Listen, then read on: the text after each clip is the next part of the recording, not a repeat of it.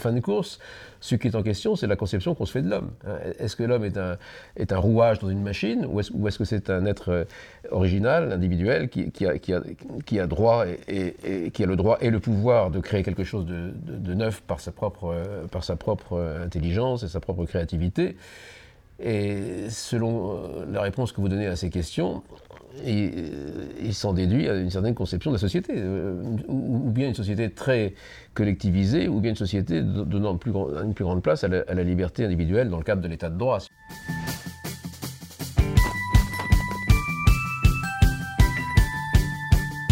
Bienvenue sur la chaîne euh, de Liberté, le média qui infuse la liberté. On vous propose chaque semaine sur YouTube un entretien avec une personnalité qui s'intéresse de près ou de loin à la liberté. Aujourd'hui, on accueille Philippe Nemo. Philippe Nemo, bonjour. Bonjour. Vous êtes directeur de l'école professorale de Paris et auteur de différents ouvrages, notamment euh, de deux gros volumes sur l'histoire de la pensée politique et également du livre dont on souhaite parler aujourd'hui, qui s'appelle La philosophie de l'impôt. Alors, une première question, pourquoi est-ce qu'il faut une philosophie de l'impôt? Pourquoi est-ce que vous avez écrit ce livre à l'époque? Parce que euh, ça fait longtemps qu'il n'y en a pas. Euh, quand on regarde un peu l'histoire de, la fiscalité, on s'aperçoit que chaque fois qu'il y a eu des grandes mutations, il y a eu aussi des, grandes discussions. Hein. Euh, c'est le cas depuis aussi longtemps qu'on veut, mais en particulier depuis le XVIIIe siècle, quand sont, apparues les, premières doctrines socialisantes, hein, euh, bien que le mot socialisme n'existe pas, n'exista pas encore. Hein, il a été créé en 1832 par Pierre Leroux, dit-on. Hein, mais il y a eu des idées socialistes auparavant. Et donc, euh, ces idées conduisaient à, modifier la nature de l'impôt et son montant et sa répartition, et donc ça a donné lieu à des grandes discussions philosophiques. De la même façon, euh, pendant la Révolution, évidemment, il y a eu des grandes discussions, puisque les Jacobins ont voulu imposer l'impôt progressif, euh, et, des gens euh, qui, ne, qui, avaient réussi à ne pas se faire guillotiner ont, réussi à se faire entendre. Hein, en tout cas, il y avait des débats. Hein. Et puis tout, au long du XIXe siècle, il y a eu des débats, et, particulièrement à partir du moment où, il a été question de créer un peu à l'imitation de ce qui s'était fait en Angleterre et aux États-Unis, un, impôt sur le revenu, il y a eu d'immenses discussions, très intenses, hein, entre, les philosophes entre les philosophes et les économistes et les juristes de cette époque. Et puis, euh, l'impôt sur le revenu a, été créé, euh, et puis là-dessus, euh, mais à des taux très faibles. Hein.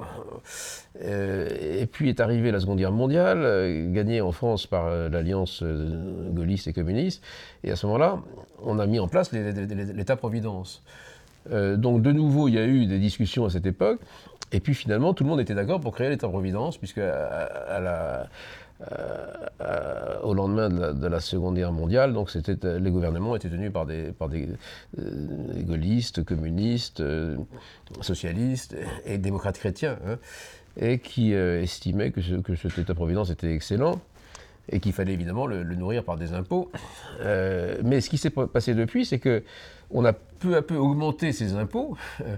Même les promoteurs de la sécurité sociale euh, en 1945 n'imaginaient pas des prélèvements obligatoires supérieurs à 25%, si vous voulez. Et on est arrivé en quelques dizaines d'années à des taux à peu près de 50% de prélèvements obligatoires. Et là, sans aucune discussion en quelque sorte, hein, tellement, le principe paraissait acquis, le principe de la redistribution, hein, euh, ça paraissait euh, lié à l'idée même de contrat social ou de société à la limite. Hein. Alors, euh, c'est pour ça que j'ai pensé qu'il fallait remettre à plat tout ça, euh, parce qu'il y a plein de gens qui écrivent, enfin qui réfléchissent et qui écrivent sur les impôts, mais ce sont des juristes, par exemple, ou ce sont des économistes qui, réfléchissent sur euh, l'efficacité économique ou, l'inefficacité de tel ou tel impôt ou de tel ou tel montant d'impôt. Euh, et puis ce sont les juristes fiscalistes qui réfléchissent sur les modalités techniques de, prélèvement des impôts. Mais, personne ne réfléchit sur la raison d'être, hein, euh, sur la raison d'être des impôts, sur la, sur la justice euh, des impôts. Et comme cette question n'est pas une question technique isolée, mais si vous voulez, il ne peut pas y avoir un système fiscal indépendamment d'un certain système social. Donc si vous voulez avoir une, notion juste de ce que doivent être les impôts, vous ne pouvez poser la question que dans le cadre d'un certain système social, plus ou moins collectiviste, plus ou moins individualiste. ce qui fait que finalement, vous ne pouvez pas réfléchir valablement sur les impôts sans faire de la philosophie sociale et finalement même de la philosophie tout court, puisque euh, en fin de course, ce qui est en question, c'est la conception qu'on se fait de l'homme. Hein. Est-ce que l'homme est un, est un rouage dans une machine, ou est-ce que c'est un être euh, original, individuel, qui, a, qui, a, qui, a, droit et, qui a le droit et le pouvoir de créer quelque chose de, de, neuf par sa, propre, euh, par sa propre intelligence et sa propre créativité?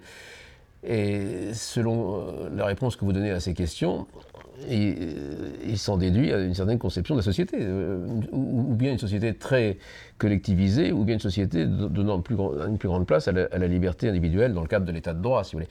Donc finalement, pour repenser la, une, doctrine juste de l'impôt, il faut faire une philosophie sociale et finalement une philosophie tout court. Et c'est pour ça que j'ai écrit ce livre qui s'appelle Philosophie de l'impôt. Exactement. Et dans ce livre, vous présentez tout au départ trois conceptions existantes de l'impôt, trois façons de le justifier, entre guillemets. Euh, la première, c'est assurer l'ordre public. Donc ça, c'est avant tout le, régalien, peut-être si on peut résumer ça comme ça. Le deuxième, c'est de financer la production de biens et services collectifs. Et la troisième, ce serait de réduire les inégalités sociales. Et pour vous, il y a des impôts qui sont, euh, des conceptions qui sont légitimes et d'autres illégitimes. On va peut-être les prendre dans l'ordre. Est-ce que assurer l'ordre public est une façon légitime de justifier l'impôt? Oui, si vous voulez, l'impôt, pour pas remonter à, l'âge des cavernes, hein, euh, si on prend euh, l'impôt dans, des pays civilisés et de droit écrit, c'est-à-dire depuis les Romains, hein, depuis les Romains jusqu'à la Révolution française, l'impôt n'a pas beaucoup changé. enfin, il y a eu toutes sortes d'événements brutaux, des guerres qui, forcent à, prélever plein de ressources. mais après les guerres, euh, du coup, on, relâche ces ressources. Mais si vous voulez, pendant des, presque 2000 ans, l'impôt a surtout servi en effet à assurer l'ordre public et à fournir certains services euh, collectifs, euh, par exemple des infrastructures routières, des ponts, euh, encore que tous les ponts n'aient pas été bâtis par les, par les États, hein, mais, mais, mais par des seigneurs locaux percevant des péages. Hein. Mais disons qu'il y avait un consensus pour que l'impôt serve, serve, à, serve, à, ça. L'ordre public, la défense et certaines infrastructures collectives indispensables.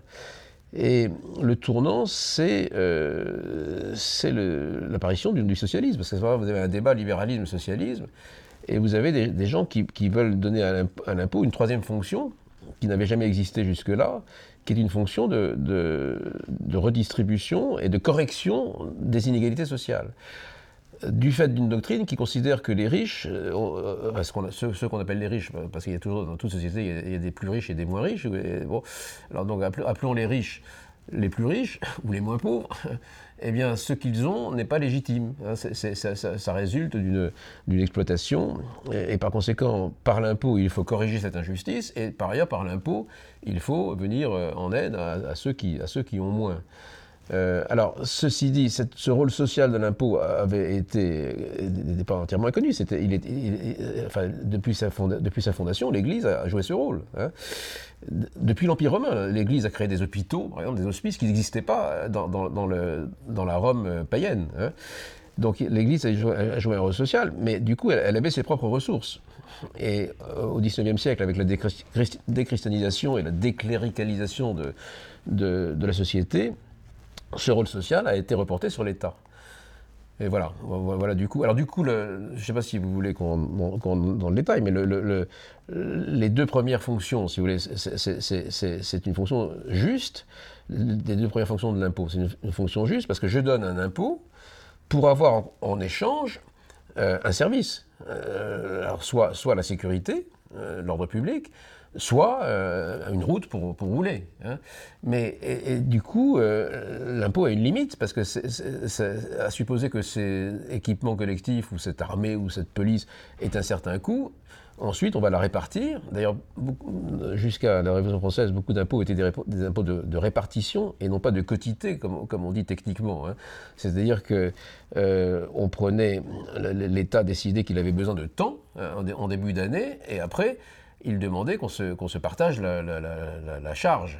Mais la somme était fixe. Alors que l'impôt de quotité, c'est on prend une partie de vos, revenus. Mais si vous gagnez plus que ce dont l'État a besoin, c'est pas grave, l'État prendra plus, ce qui lui permettra d'avoir plus de clients et plus, plus d'obligés. Hein. Et c'est une différence très importante. En tout cas, dans les deux cas, vous avez une sorte d'égalité entre ce que je donne et ce que je sous forme d'impôt et ce que je reçois euh, sous forme de service.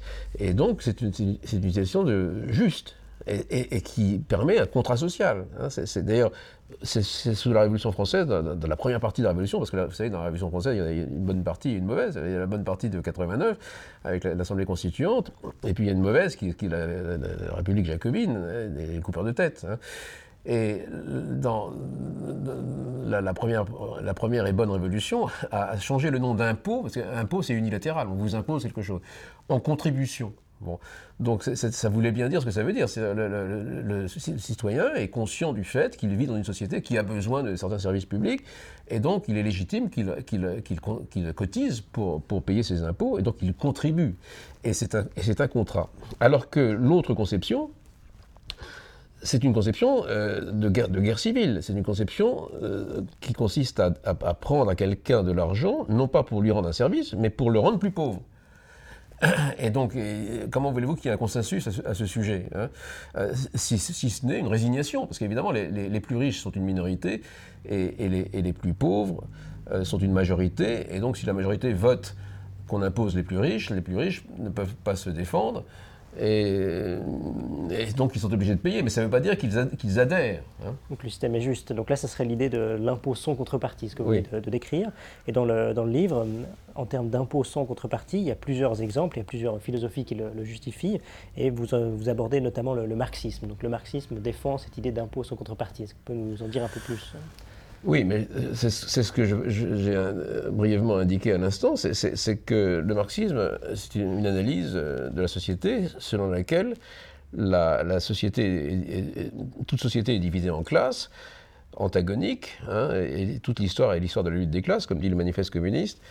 Et la dernière phase de cette, histoire, la, ça va être réellement la dernière. C'est pour ça qu'on va pouvoir créer une société sans classe, parce que la bourgeoisie est tellement euh, cynique, est tellement euh, violente, est tellement, euh, mais en même temps tellement efficace, hein, qu'elle arrive à, à, à, créer des, biens à, des prix moins élevés que tout ce qui est produit par les classes moyennes. Par conséquent, la domination de la bourgeoisie se, traduit à, court terme par une division de la société en deux parties, une partie de moins en moins nombreuse et de plus en plus riche qui est la bourgeoisie, et une partie de plus en plus nombreuse et de plus en plus pauvre euh, qui est le prolétariat, dans lequel tombent en pluie les, fameuses classes moyennes qui ont été euh, détruites par la concurrence. Alors, cette situation est insupportable parce que c'est une situation d'exploitation.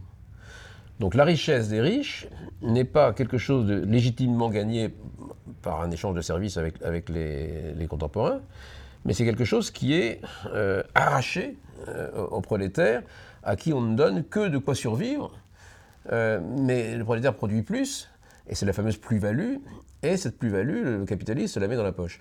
Par conséquent, il faut, que, il faut détruire ce système et c'est Marx qui apprenait, pour le faire, non pas une révolution euh, violente au, sens léniniste, en, un grand soir, si vous voulez, mais une, sorte de révolution douce qui a précisément pour nom l'impôt progressif, avec l'idée que l'impôt progressif détruira la bourgeoisie, puisqu'on va lui prendre plus qu'elle ne gagne, et, ainsi on va, on va pouvoir euh, rétablir la justice. Donc voilà, voilà pourquoi on peut prendre à la bourgeoisie tous les impôts qu'on veut, sans aucune, sans s'engager à lui donner rien en contrepartie. Hein. c'est une, c'est une, c'est une, euh, évidemment, le manifeste communiste est une déclaration de guerre sociale. Et ce qui est extraordinaire, c'est que les États, en particulier l'État français, continuent sur cette ligne marxiste sans, le savoir, ou en tout cas sans le dire, hein, et en prétendant que c'est très bien, que c'est consensuel et que c'est un système. Mais dans l'esprit des fondateurs de l'impôt progressif, ce n'était pas un système euh, euh, soutenable, comme on dit aujourd'hui, hein, à propos de, l'économie. Hein. C'était un système révolutionnaire, destiné à changer la société. À modifier. Hein. Une autre façon de justifier théoriquement l'impôt sans contrepartie, c'est le keynésianisme que vous évoquez dans le livre. Donc là, je crois que la, théorie keynésienne, c'est de, prendre de l'argent parce que si l'État le dépense, il le fera mieux que les agents privés. Bon, alors là, c'est évidemment une philosophie tout à fait différente. Hein, Keynes n'était pas du tout marxiste. Hein. mais simplement, c'est le triomphe de la, prétendue macroéconomie vous avez des grands, des grands agrégats, hein, l'investissement, la consommation, la production, tout ce que vous voulez. Et l'économiste intelligent pense qu'il faut modifier le rapport de ces agrégats pour, pour améliorer l'économie. Donc, ça implique de, de, créer des impôts destinés à, à, ces modifications des, des, agrégats économiques.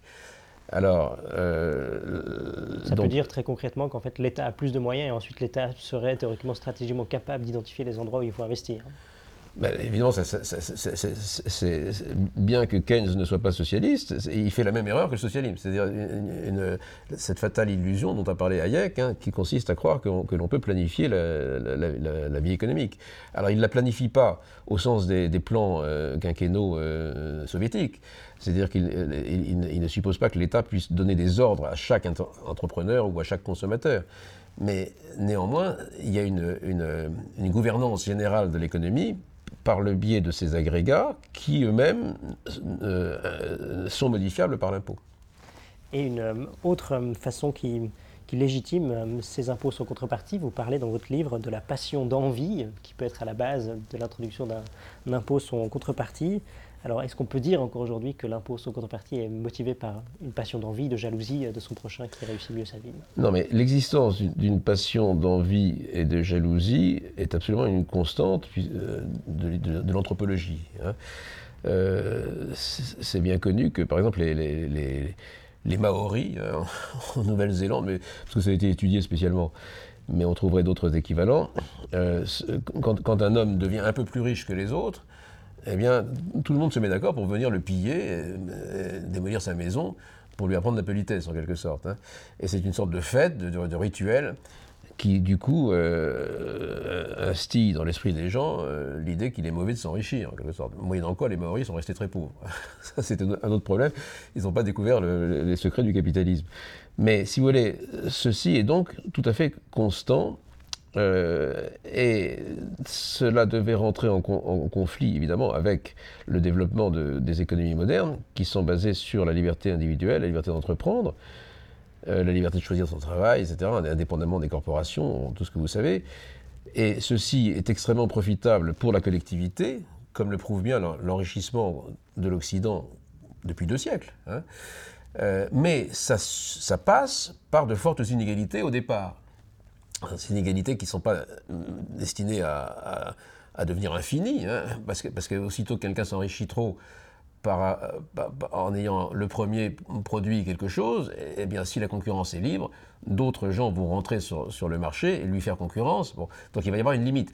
Mais, on ne peut pas avoir la productivité de l'économie euh, de libre marché que, nous avons aujourd'hui sans admettre certaines différences de, de, succès, en quelque sorte. Hein. Et euh, à ce moment-là, la passion, s'éveille en disant mais pourquoi est-ce qu'il est si riche que ça Ce type, il est tout, à fait idiot et il est plus riche que moi. Euh, mais la, chose importante, c'est pas cette passion, parce qu'elle a toujours été réprimée, cette passion. D'ailleurs, même chez les Maoris, elle, est, réprimée quand elle dépasse un certain stade. Hein. Mais ce qui change tout, c'est l'idéologie. Parce que vous avez des idéologies comme le marxisme, et, une autre que vous n'avez pas citée, mais que j'explique dans mon livre, qui est très importante en France en particulier, qui est le solidarisme. Hein qui donne une sorte d'apparence de raison à cette passion. Alors, vous avez une passion un peu honteuse. Hein euh, si, vous, si, vous, êtes euh, une fille un peu moche et que, et que vous voyez une très belle fille devant vous, vous êtes, jalouse, mais vous ne pouvez pas lui, jeter du vitriol. La, malheureuse fille qui est, pas, qui est moins belle a intériorisé le fait que c'est une contrainte, que c'est comme ça. Hein. Mais si vous avez une idéologie qui dit elle n'a pas le droit d'être belle, vous pouvez, lui, vous pouvez lui jeter du vitriol, ben vous allez finir par lui jeter du vitriol. Et, c'est bien ce qui se passe avec ces idéologies que je critique, que je critique, que j'expose et que je critique euh, systématiquement, enfin je veux dire, méthodiquement dans, dans, mon livre. Une fois que, que la, passion euh, collective a cette justification rationnelle, eh bien, on trouve normal de, piller, et notamment par la fiscalité. Hein. Et Bastia l'avait très bien dit, hein, que l'État est une merveilleuse machine pour, pour, voler autrui, mais sans, en avoir l'air, puisque c'est anonyme. Hein. Oui, le vivre dépend d'autrui sans qu'on s'en rende compte. voilà, mais c'est pas si anonyme que ça, puisque c'est toujours les, corporations les mieux organisées qui arrivent à faire pression sur les pouvoirs publics pour avoir la plus grande part de, cet argent public qui,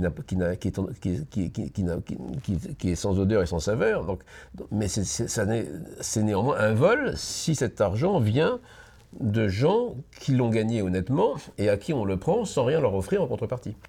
Et donc, si on reprend maintenant la, première philosophie de l'impôt, celle qui justifie l'impôt, pour assurer l'ordre public, le fait d'assurer l'ordre public est aussi nécessaire parce qu'il y a cette passion d'envie dans la population de manière automatique, comme vous venez de le décrire. Attendez, je ne comprends pas bien votre question. L'ordre public, pourquoi est-ce que vous... Le fait d'assurer l'ordre public ou d'assurer que, par exemple, la propriété sera respectée, c'est aussi nécessaire parce que instinctivement, les êtres humains sont envieux et aimeraient, euh, comme chez les Maoris, porter atteinte à une personne qui réussit. Mais précisément, le contrat social dont je vous parlais tout à l'heure, qui, a été établi euh, dans les démocraties modernes, euh, à partir des révolutions anglaises, américaines, françaises, hollandaises auparavant, hein, c'est bien que euh, l'on confie à l'État le monopole de la violence et, il utilise ce monopole pour établir l'ordre public. Et c'est quoi l'ordre public? C'est le fait que les les voleurs, les, assassins sont, réprimés, arrêtés, si possible avant qu'ils aient commis leur crime. Hein. Euh, et moyennant quoi, tout le monde fait ses affaires avec tout le monde. Hein. Et, euh, c'est ça, le vrai intérêt général. L'intérêt général, c'est pas de, collecter des fonds pour donner à tous, c'est d'assurer un ordre qui permette à chacun d'échanger avec autrui pour satisfaire euh, ses besoins. Donc la jalousie n'intervient pas ici, hein, puisque, puisque chacun est, libre, mais évidemment, je ne suis libre d'utiliser ma propriété que si je reconnais qu'autrui est libre d'utiliser la sienne, et que, et que je ne peux prendre sa propriété que, si je lui donne quelque chose en échange. Hein. Alors ça, ça c'est... Mais précisément, la, croissance de l'État-providence dans un pays, en tout cas comme la France, euh, est telle que de plus en plus de, ressources collectées par l'impôt ne servent plus à, la, gestion de l'ordre public. Et, ne servent que à des transferts sociaux. Hein. Et c'est l'affreux paradoxe de, l'État français d'aujourd'hui. Mais il n'y a pas qu'en France, mais disons que ben, je, suis particulièrement sensible évidemment au sort de mon pays, hein, que, que à cause de tous ces transferts sociaux, alors qu'on a le record du monde des prélèvements obligatoires. Hein. Généralement, quand on a un record du monde, on est, fier. Hein. Si, on, gagne la Coupe du monde de football, on sera fier. Hein. Mais là, on a gagné la Coupe du monde des prélèvements obligatoires. Alors, est-ce qu'on a les meilleurs services publics? Est-ce qu'on a la meilleure sécurité? Pas du tout, au contraire, la sécurité se dégrade sans cesse. Donc là, c'est un, grave dysfonctionnement. Et vous expliquez dans le livre que justement cette vision euh, collective de l'impôt, qui est sans contrepartie, euh, change également la perception qu'ont les citoyens entre eux et surtout la relation entre l'État et les citoyens et dégrade et déshumanise en partie. Hein. Donc ça, peut-être que ça peut expliquer que sur le long terme. Oui, alors il y, a deux éléments, si vous voulez. Il y a, d'abord cette, cette, rupture du contrat social dont je vous parlais, puisque si, euh, chacun ne contribue pas en, toute justice à, à l'impôt, euh, au terme d'une relation contractuelle qui lui, assure des bénéfices en retour. Hein. Mais si une partie de la population est pillée par l'autre, euh, il ne peut plus y avoir de consensus entre elles. Donc ça, ça il y a une situation de défiance. Euh, D'où l'idée des paradis fiscaux. Il n'y a des paradis fiscaux que parce qu'il y, a des enfers fiscaux. Hein, c'est bien connu et ça, a été bien expliqué par euh, quelqu'un comme Jacques, Jacques, Garello, par exemple. Mais euh, et, il y a aussi une discordance, euh, une rupture du, du lien social entre catégories qui bénéficient de l'argent public. Parce qu'à partir du moment où l'argent public arrive on ne sait d'où, hein, euh, pourquoi ce serait eux qui, le prendraient et pas moi hein C'est une sorte de guerre. Ben voilà, il y, a une guerre entre, entre les syndicats, entre, entre, entre les catégories sociales. Hein. Euh, alors que s'il y avait un libre marché simplement avec une intervention de l'État pour les services essentiels dont on parlait tout à l'heure, à ce moment-là, il n'y a, pas de rivalité. chacun joue sa partie et, réussit plus ou moins bien. Et puis s'il réussit mal, bah, il va imiter ceux qui réussissent bien. Bon, c'est comme ça que, que la collectivité progresse.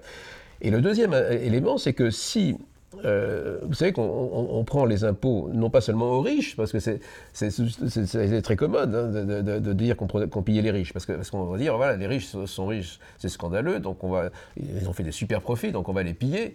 Mais en même temps, on crée des impôts qui, touchent tout le monde.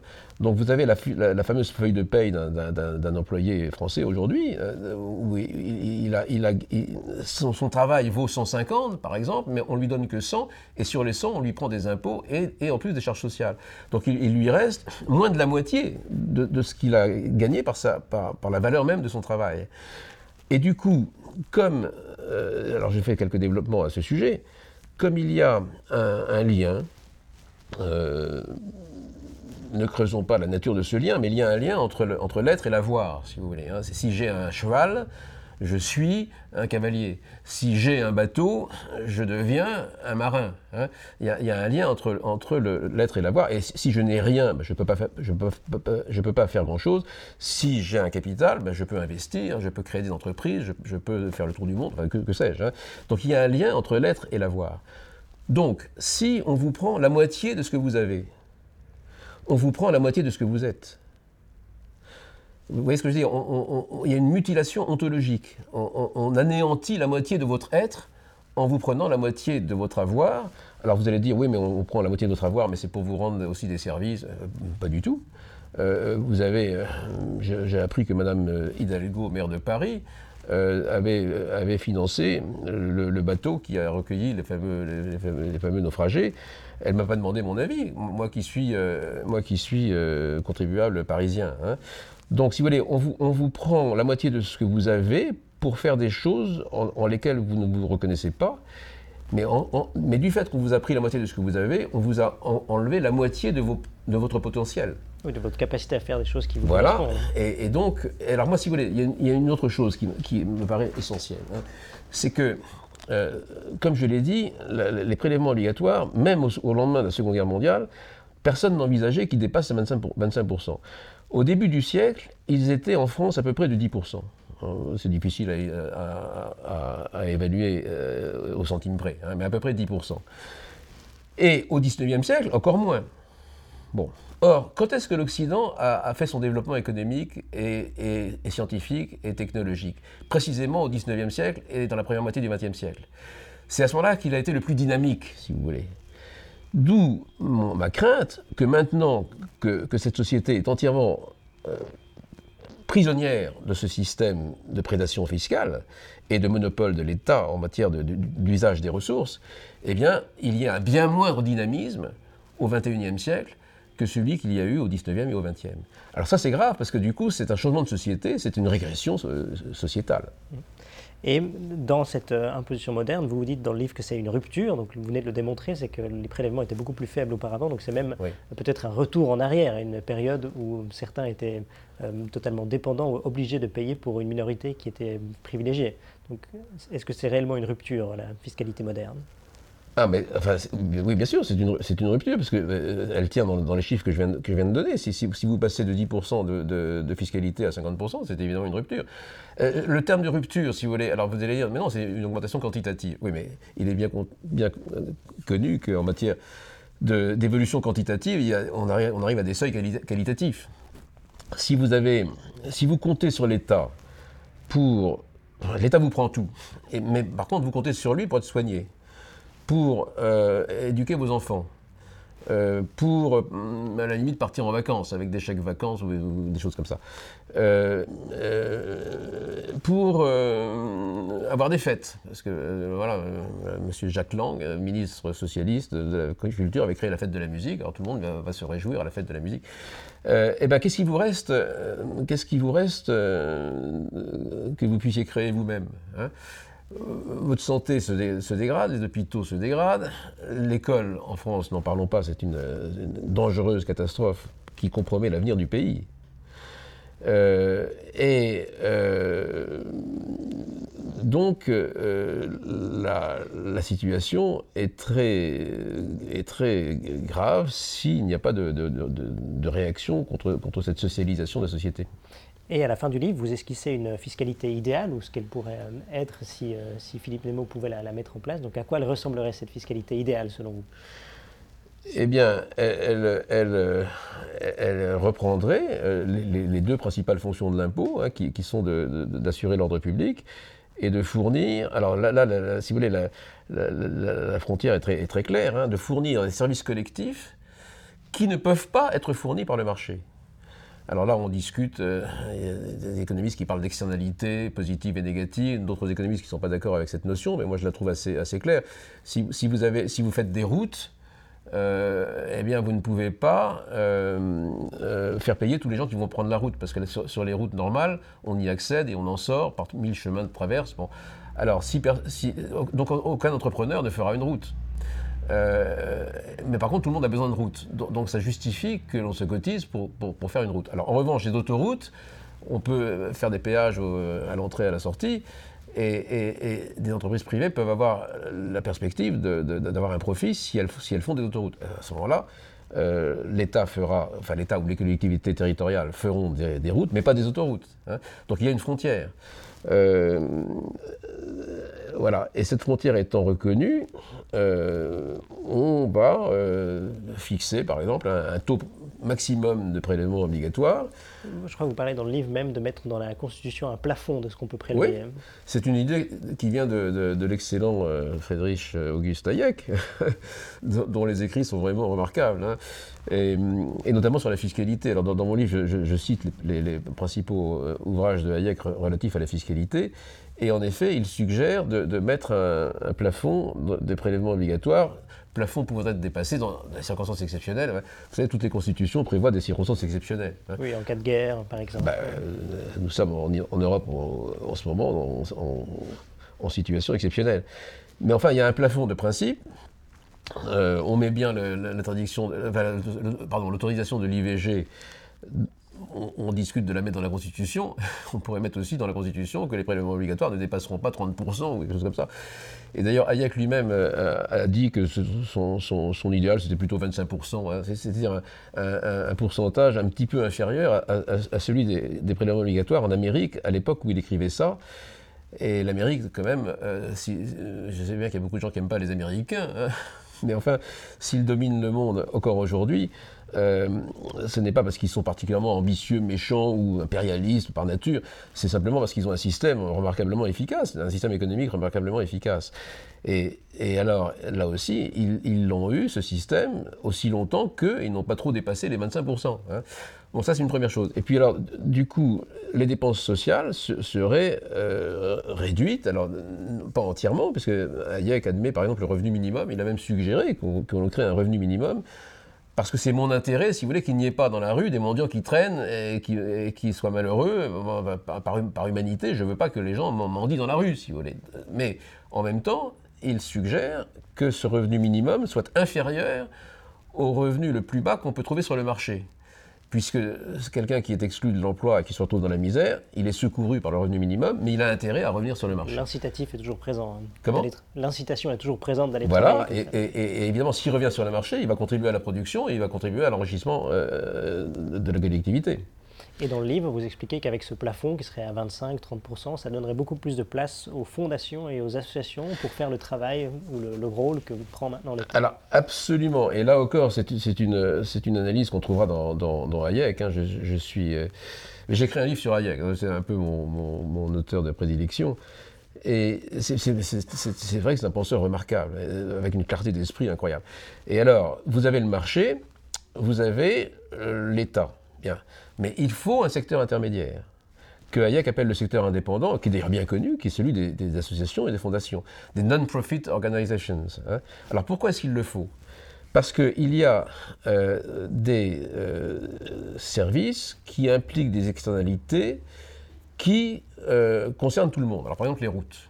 À ce moment-là, le marché ne peut pas fournir les routes, mais tout le monde ayant intérêt aux routes, tout le monde admet d'être imposé pour fournir des routes.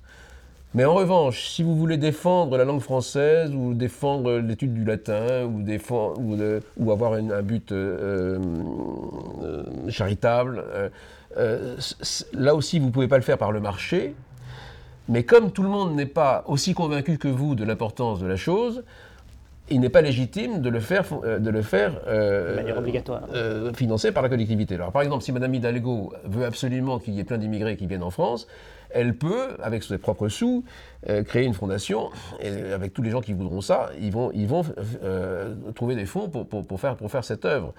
Euh, je ne le condamne pas, hein, mais, ce qui est scandaleux, c'est qu'elle le fasse avec, de l'argent qui vient de tout le monde, y compris une majorité qui ne veut pas de ces flux, d'immigrés.